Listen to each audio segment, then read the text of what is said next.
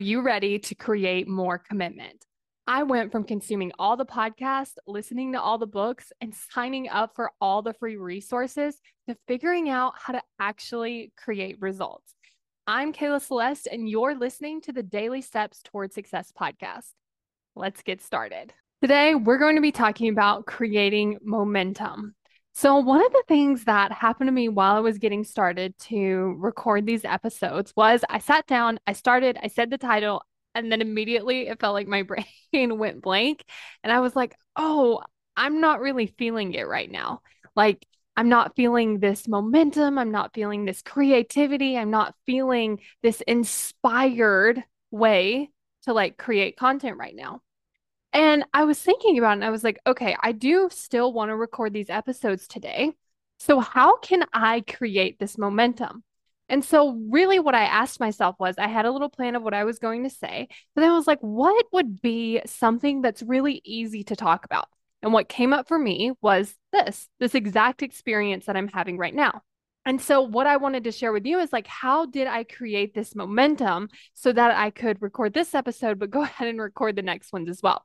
And so the first thing that I did was I decided that this is what I was doing. A lot of times our brain wants to give us an out. Like we could do something else. We could move it to a different day. We could change our plans. And so oftentimes when we give ourselves that option, the brain's like, yes, let's do that option.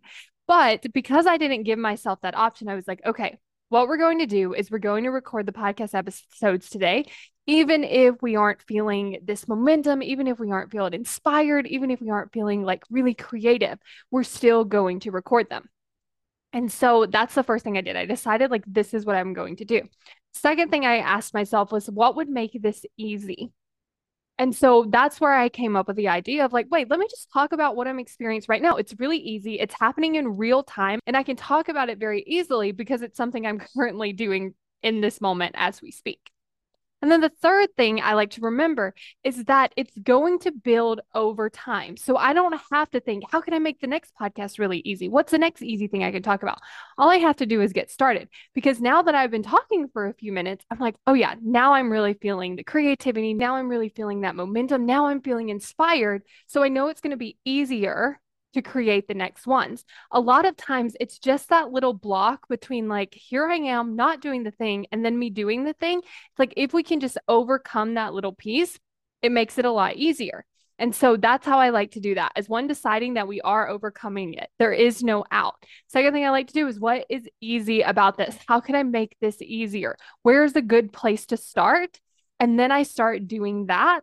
And then that helps me build the momentum so that I can keep going. So, if you want to learn how to create commitment so that you don't give your brain that out all of the time and you can follow through on the things that you want to be doing, then go to createcommitment.com to get on the waitlist for my course, How to Create Commitment.